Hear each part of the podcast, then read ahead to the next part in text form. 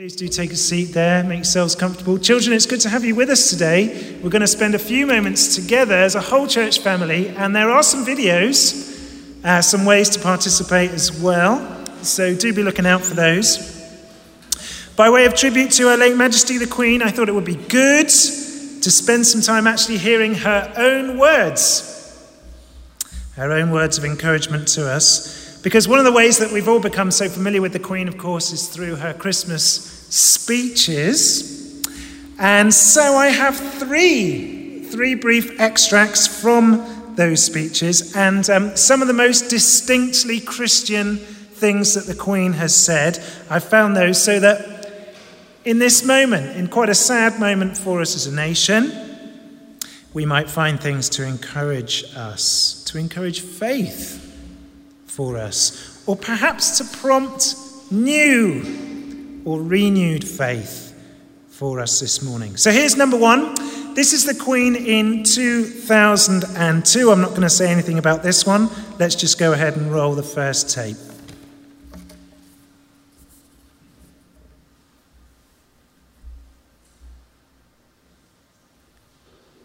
I know just how much I rely on my own faith to guide me through the good times and the bad. Each day is a new beginning. I know that the only way to live my life is to try to do what is right, to take the long view, to give of my best in all that the day brings, and to put my trust in God. Like others of you who draw inspiration from your own faith, I draw strength from the message of hope in the Christian gospel.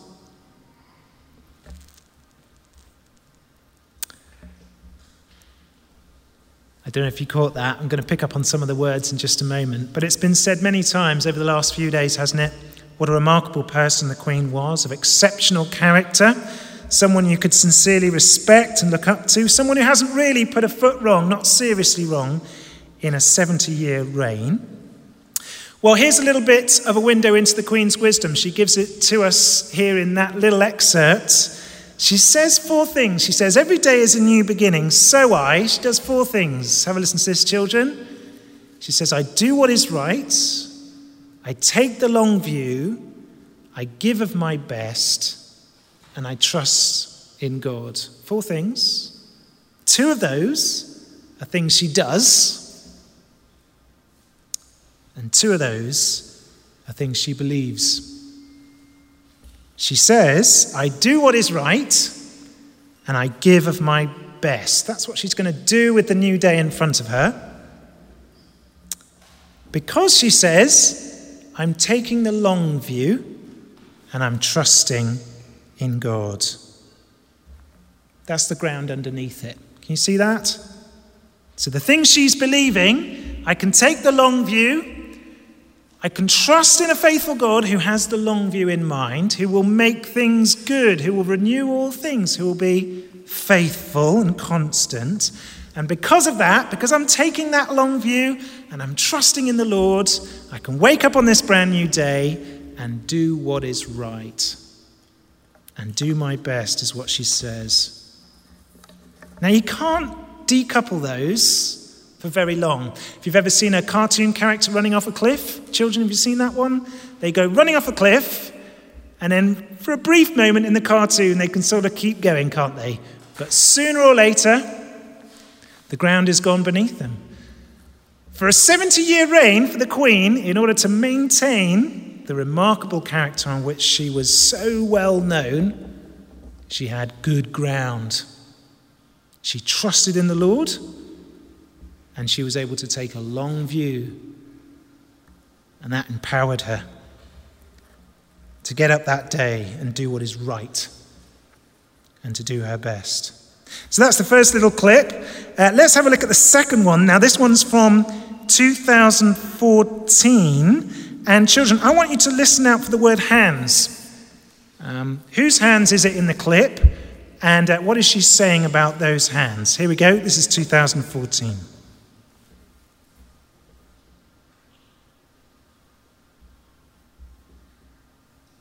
For me, the life of Jesus Christ, the Prince of Peace, whose birth we celebrate today, is an inspiration and an anchor in my life.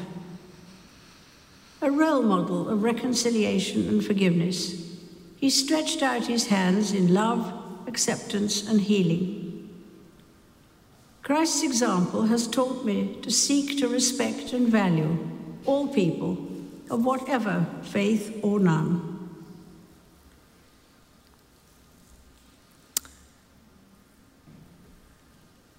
So, taking the long view, trusting in God, that energized the Queen to do what is right. But even in the life of a monarch with privilege and esteem and, you know, Buckingham Palace and lots of places to go all around the world, things go wrong, don't they? And things have been hard for the Queen on occasion. People hurt you. You know, even people very close to you can hurt you and let you down. And when the stakes are so very, very high, for royalty, and the public is watching, the camera's rolling, how do you handle that? In this little extract, the Queen gave us um, what it is that is her inspiration and her anchor. Did you hear that? Um, you may not have heard a phrase that she used there. It was the one about his hands, the Lord's hands. But it's a very biblical phrase that. Now, the Queen knows her Bible. I know she knows her Bible because she reads it regularly. And I want to just tell you what is behind actually quite a deep and well used biblical phrase. When you read in the Bible, he stretched out his hands, it's usually used when the Lord is at work in judgment when he's coming against a people. Let me give you some examples. This is Exodus 7, verse 5. The Egyptians shall know that I am the Lord when I stretch out my hand on Egypt and bring out the sons of Israel from their midst. Judgment. Isaiah 5. On this account, the anger of the Lord has burned against his people, and he has stretched out his hand against them and struck them down. Or Jeremiah, just one more. Their houses shall be turned over to others, their fields and their wives together, for I will stretch out my hand against the inhabitants of the land, declares the Lord. Now, knowing that adds a, a layer to what the Queen said there. So think of the Lord Jesus. He is the sovereign Lord, the Lord to whom the Queen herself bows. He has power, authority, and every reason to stretch out his hands in judgment upon his enemies. But actually, the point the Queen makes is that he comes to us and stretches out his hand upon a cross. And so is able to offer the world, as the Queen says, love and acceptance and healing. Now, that is a very profound thing for the Queen to include, and it was very carefully put, very well put in her speech a few years ago now. But she learnt something, she sees something in the person of Jesus there. Though it cost him a great deal, though he could have carried out judgment, he withheld and made peace. And again, it's been said many times how many, how often could the Queen have spoken a piece of her mind? Could she have delivered a judgment? Justice. But her preference always, wasn't it? Was peace. She may have desired to use her power and sway for judgment and justice, but nonetheless, she pursued Jesus, the Prince of Peace, is what she called him there. A wonderful example. Here's number three. Finally, this was the this is the third. This is the very, very best one for me. Uh, it comes from 2011. Now, you think just for a moment who it is who's speaking the Queen of England and all the Commonwealth. And just take it in what she says here. It's absolutely stunning. This is from 2011.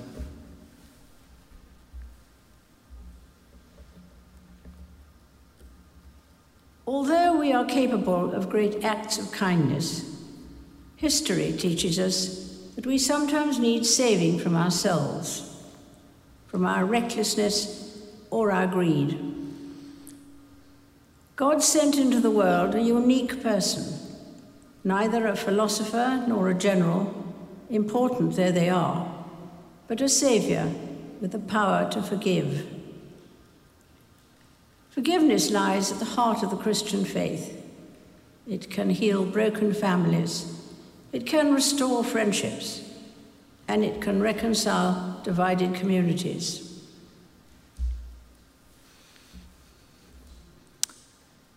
Isn't that amazing? First of all, that the Queen can acknowledge in a statement as public as the Christmas speech that she, along with everyone else, needs to be saved from herself and her own inclinations towards recklessness and greed. Those are heavy words. Really heavy words to use. Very humble that she should speak like that and include herself in the need. And it's the fact that the Queen acknowledges that God sent a Saviour to forgive because that is what we need. Now, you'd think, children, you'd think, wouldn't you, that what the Queen really needs is generals. You know, she's going to be facing threats.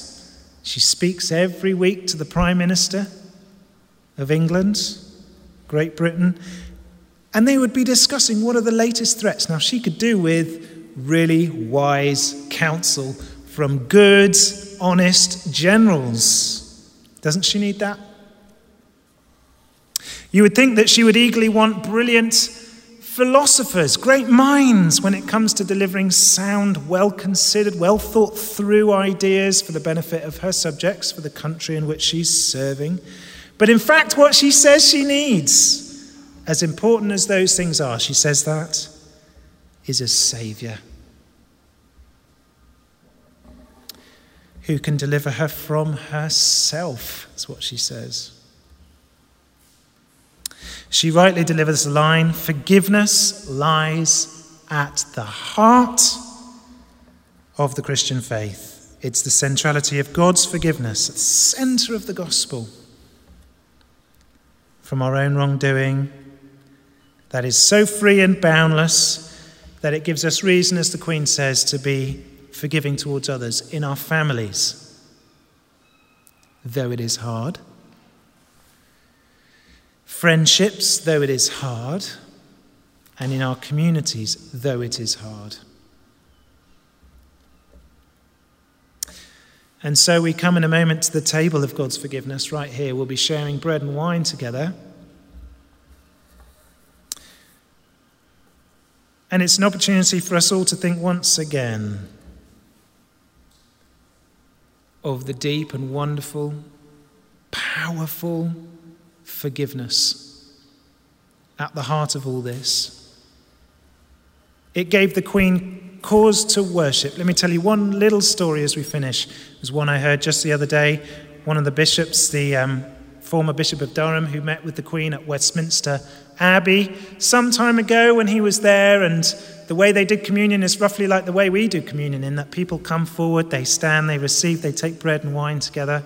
The Queen was concerned. She went up to him afterwards. She said, Why are we doing communion like that? Why aren't we kneeling? Was what she asked that bishop. She said, I like to kneel. The Queen wanted, had reason to kneel at the feet of the Lord Jesus in receiving Him, His forgiveness, His saving power. So don't let it stop us. If I know we can't kneel, we'll be standing to receive in a moment, but in our hearts, or you might want to take the opportunity across the side there, maybe in the side chapel, to kneel. You can use that space in a moment.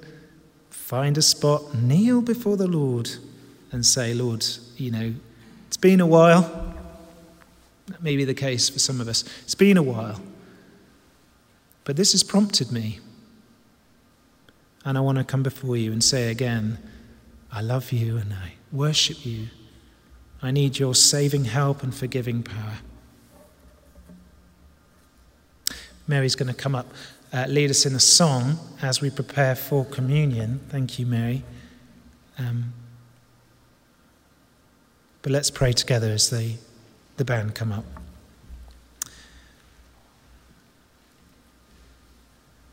Lord God, it is a sad moment. It is a difficult testing moment for us as we think about all that has happened. Never really expected this to happen, though, of course, it would. And so we do commend our late Queen into your loving hands. And in all that we saw in her, in all that she spoke, and in all that she did, and in who she was as a servant first of you, Lord Jesus. We pray that uh, the lasting legacy of the Queen might inspire and move us toward the same Lord Jesus, we pray. In his precious name. Amen.